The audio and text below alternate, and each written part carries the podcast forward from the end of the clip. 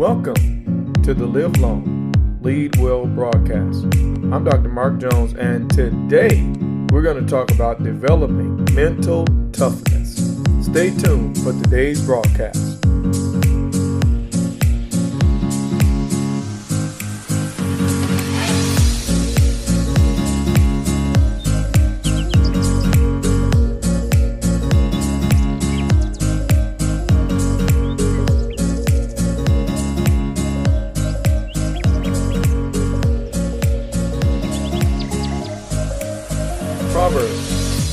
Chapter twenty-four, verse ten.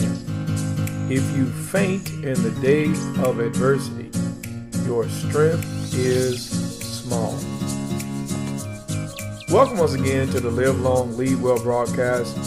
I'm Doctor Mark Jones, and today we're going to give some simple principles for developing mental toughness. Now, I know that each one of you know that life is full of challenges and twists and turns, most of which are completely unpredictable in nature. And what I've discovered that it doesn't matter what occurs in life, what matters is the condition of the one going through those occurrences.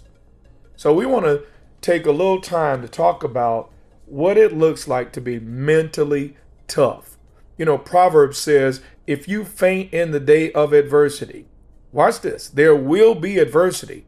But notice he says, your strength is small. In other words, you're not fainting because of the adversity. You are fainting, losing heart, uh, getting weary because you haven't done the work to develop mental toughness. Your strength is small. So let's talk about it. Let's, let's talk about some keys for developing mental toughness.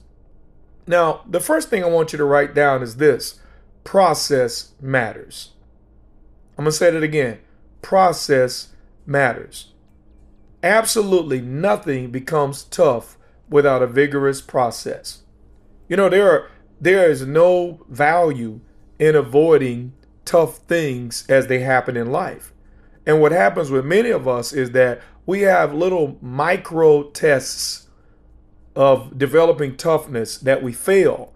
And then when something truly significant or something truly uh, devastating happens, then we're not able to really deal with the big things because we didn't pass on the small things. You know, so that means that we have to go through the processes that are presented to us and, and allow ourselves to be developed by these micro challenges and micro trials and micro adversity that comes, because something much bigger is coming. But if we bail on things that are small, we won't be developed for things that really matter. So first of all, process matters.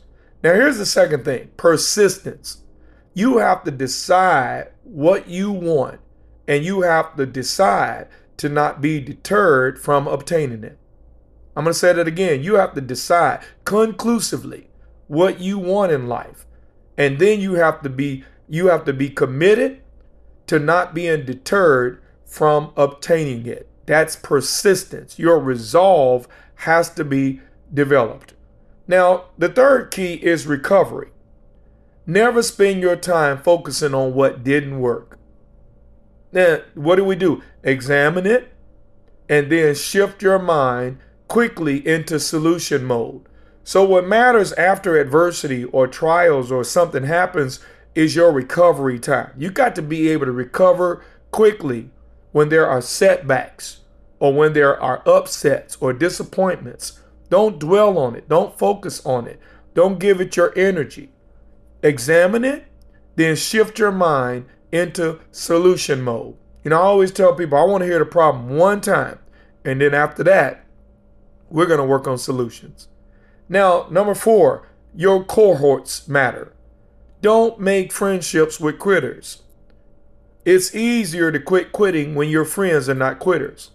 So your cohorts, your associates, your companions matter in developing mental toughness. Cowards have cowards for friends. Here's number five, excuses. Always take responsibility Never spend the energy that it takes in making excuses.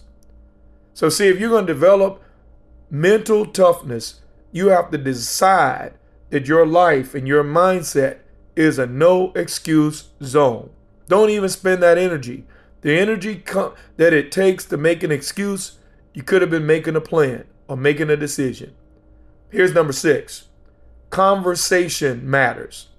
You got to make sure that you guard your internal conversation to make sure that it aligns with your expectations. Now, I'm not talking about what's coming out of your mouth. I'm talking about what's going on in your heart. What are the conversations that are going on in your heart and in your mind that really matter? You got to guard those. Now, here's the seventh thing. You got to maintain a can-do attitude. I heard a proverb that goes like this. If you think you can or you think you can't, you are right. I'm going to say that again. If you think you can or if you think you can't, you are right. Now, the eighth thing is this. Harassment. Don't allow the uncontrollable things to harass you. Don't allow yourself to get distracted and consumed with what, what is completely out of your control. The bottom line is this. Handle your business. Do everything you can about everything you are responsible for. Now, another key is this, and that is the key of development. Make sure you meditate on the information that strengthens your resilience. I'm going to say that again.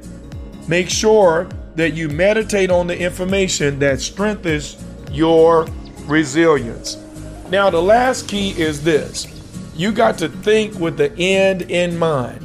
In other words, you got to decide from the very beginning that quitting is not an option to your goals and to your objectives.